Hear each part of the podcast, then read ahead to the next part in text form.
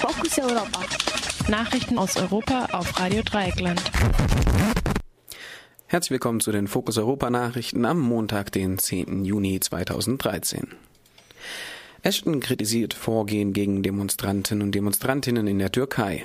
Die Vertreterin der Europäischen Union für Außen- und Sicherheitspolitik, Catherine Ashton, hat in einer schriftlichen Erklärung ihre Besorgnis über die anhaltende Gewalt in der Türkei Ausdruck verliehen. Ashton erinnert daran, dass die Türkei als Beitrittskandidatin der EU dazu verpflichtet ist, die Meinungsfreiheit, die Versammlungs- und Demonstrationsfreiheit zu achten. Diese Verpflichtung ergebe sich aus den europäischen Menschenrechtskonventionen und Entscheidungen des Europäischen Gerichtshofes. Insbesondere kritisierte Ashton, Zitat, willkürlichen Druck auf die sozialen Medien. Zitat Ende. In der Türkei wurden in den letzten Tagen mehrere Personen wegen angeblich falscher oder beleidigender Äußerungen auf Twitter festgenommen. Kein Ende der Konfrontation von Demonstrantinnen mit Erdogan in der Türkei. Auch an diesem Wochenende fanden in zahlreichen Städten der Türkei Demonstrationen gegen den autoritären Regierungsstil des Ministerpräsidenten Tayyip Erdogan statt. In den drei größten Städten Istanbul, Ankara und Izmir nahmen jeweils Zehntausende an Demonstrationen und Kundgebungen teil. In mehreren Städten, darunter Izmir, Ankara und Antalya, wurden auch Zeltlager zur Unterstützung der Besetzerinnen und Besetzer des Gezi-Parks in Istanbul errichtet Während die meisten Kundgebungen friedlich verliefen, griff die Polizei in Ankara sowohl in der Nacht zum Sonntag als auch in der Nacht zum Montag massiv ein, um den zentralen Küsselei-Platz und den Atatürk-Boulevard zu räumen. Erdogan bezeichnete die Demonstranten erneut als Marodeure. Bei einem Empfang, der ihm von seinen Anhängern am Flughafen von Adana bereitet wurde, sagte Erdogan Wir machen nicht, was ein paar Marodeure machen. Sie brennen, sie zerstören. Das ist ohnehin die Definition von Marodeuren. Sie sind so niederträchtig, dass sie auf den Ministerpräsidenten dieses Landes schimpfen. Çapulcunun tanımı budur zaten. Onlar bu ülkenin başbakanına küfredecek kadar alçaktırlar. wenn sie etwas zu sagen wollen, wenn sie Umweltschützer sind. So ist der Ministerpräsident dieses Landes Umweltschützer. Sagen Sie es.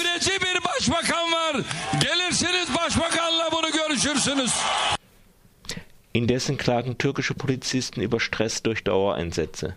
Nach Angaben des Vorsitzenden der türkischen Polizeigewerkschaft Emniyet Sen, Faruk Seser, sollen in den letzten Tagen sechs überforderte Beamte Selbstmord begangen haben. Ein Polizist starb an Verletzungen, die er sich zuzog, als er bei der Verfolgung von Demonstranten in eine Baugrube fiel. Caesar forderte die Amtsenthebung des Istanbuler Polizeipräsidenten. Caesar war sichtlich bemüht, mit seinen Äußerungen die allgemeine Kritik an dem harten Vorgehen der Polizei entgegenzugehen. Hollande erklärt Ende der Eurokrise. Während einer Visite in Japan hat der französische Präsident François Hollande die Eurokrise für beendet erklärt. Laut der britischen Tageszeitung The Guardian sagte Hollande in seinem japanischen Publikum, Zitat, Sie müssen verstehen, dass die Krise in der Eurozone zu Ende ist. Zitat Ende. Die EU habe nun für die Stabilität und Solidarität notwendigen Instrumente. Die Krise habe die Eurozone nicht geschwächt, sondern gestärkt. Er sagte, wir haben eine Bankenunion auf den Weg gebracht, haben nun Regeln für die Haushaltsdisziplin, um uns besser zu koordinieren und eine Konvergenz zu erreichen. So Hollande. Dass es um in der Eurozone noch wirklich so gut steht, hat sich bisher allerdings nicht bis zum letzten arbeitslosen Jugendlichen rumgesprochen. Im europäischen Durchschnitt ist das rund ein Viertel der zwischen 15 und 24-jährigen Jobsuchenden in Spanien und Griechenland mehr als jeder bzw. jede zweite. Britisches Unterhaus soll über Waffenlieferungen an syrische Rebellen entscheiden. Assad weiter auf dem Vormarsch. Nachdem sich England und Frankreich bei der Aufhebung des Waffenembargos der EU gegen Syrien durchgesetzt haben, soll nun das britische Unterhaus über eine Bewaffnung entscheiden. Dies erklärte der britische Außenminister William Hague. Der konservative Hague gab damit dem Druck von Abgeordneten seiner eigenen Partei nach. Ursprünglich war ein Parlamentsbeschluss über diese Frage nicht vorgesehen gewesen. Hague sagte nicht, wann es zu einem solchen Beschluss kommen könnte. Indessen gewinnen die Truppen des Regimes im syrischen Bürgerkrieg gegen die zerstrittene Opposition offenbar weiter an Boden. Nach dem Fall der strategischen wichtigen Stadt Qusair äh, an der Grenze zum Libanon und dem Erreichen der Golanhöhen verlegt die Stadt die Armee nun nach Angaben der oppositionsnahen syrischen Beobachtungsstelle für Menschenrechte Tausende von Soldaten in Richtung der türkischen Grenze. Hier halten die Rebellen unter anderem die Stadt Idlib und einen Teil von Aleppo. Schweizer stimmen für Verschärfung der Asylregelungen.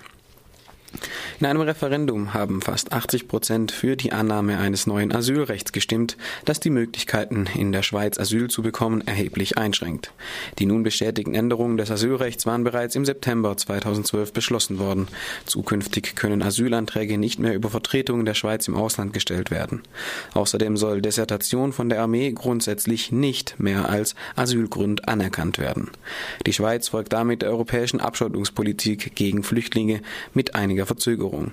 Insbesondere die Möglichkeit, bei Schweizer Auslandsvertretungen einen Asylantrag zu stellen, war in Europa einmalig. Bisher hat die Schweiz pro Kopf der Bevölkerung doppelt so viel Asylsuchende aufgenommen wie der europäische Durchschnitt. Techniker enthüllte amerikanisches Spähprogramm. Die britische Zeitung Guardian und die Washington Post haben den 29-jährigen Techniker Edward Snowden als Quelle für die Aufdeckung des geheimen Internetspähprogramms PRISM öffentlich gemacht. Die Preisgabe seiner Identität erfolgte auf Snowdens Wunsch. Snowden war als Leiharbeiter bei der National Security Agency NSA äh, tätig gewesen. Als Grund für seine Enthüllung sagte Snowden laut Guardian, ich möchte nicht in einer Welt leben, in der alles, was ich mache, und sage aufgenommen wird. Zitat Ende.